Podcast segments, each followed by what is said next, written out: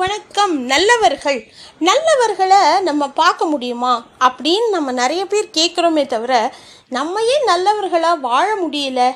அப்படின்னு நம்ம யாருமே திங்க் பண்ணுறதில்ல இந்த ஒரு படத்தில் தருண் சாரும் மலேசியா சாரும் பேசுவாங்க. மலேசியா வாசுதேவன் சாரும் பேசிப்பாங்க. நீங்கள் நல்லவனை பார்க்கணுன்னு தான் ஆசைப்பட்றீங்க. நல்லவனாக வாழணும்னு நீங்கள் நினைக்க மாட்டேங்கிறீங்கன்னு சொல்லுவார். ஸோ அந்த மாதிரி இருக்கிற சுச்சுவேஷனில் தான் இப்போ நாம் போயிட்டுருக்கோம்.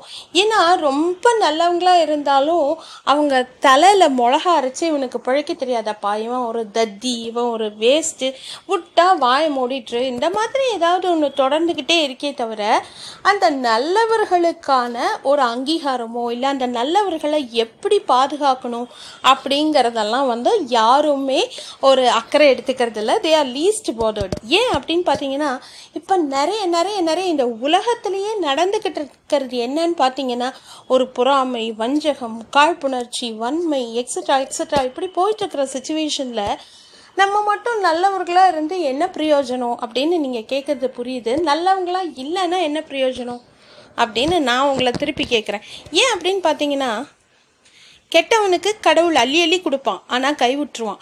நல்லவங்களை கடவுள் அதிகம் சோதிப்பான் ஆனால் கைவிட மாட்டான்.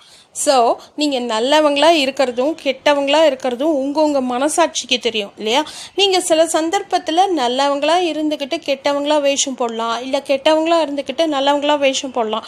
இட்ஸ் அப் டு யூ ஆனால் நல்லவர்களுக்கு என்றைக்குமே வந்து காலம் பதில் சொல்லும் காலம் அவர்களுக்கு தகுந்தவற்றை கொடுக்கும்னு நான் சொல்லி முடிச்சுக்கிறேன். தேங்க்யூ முடிஞ்சால் நல்லவர்களாக இருங்க.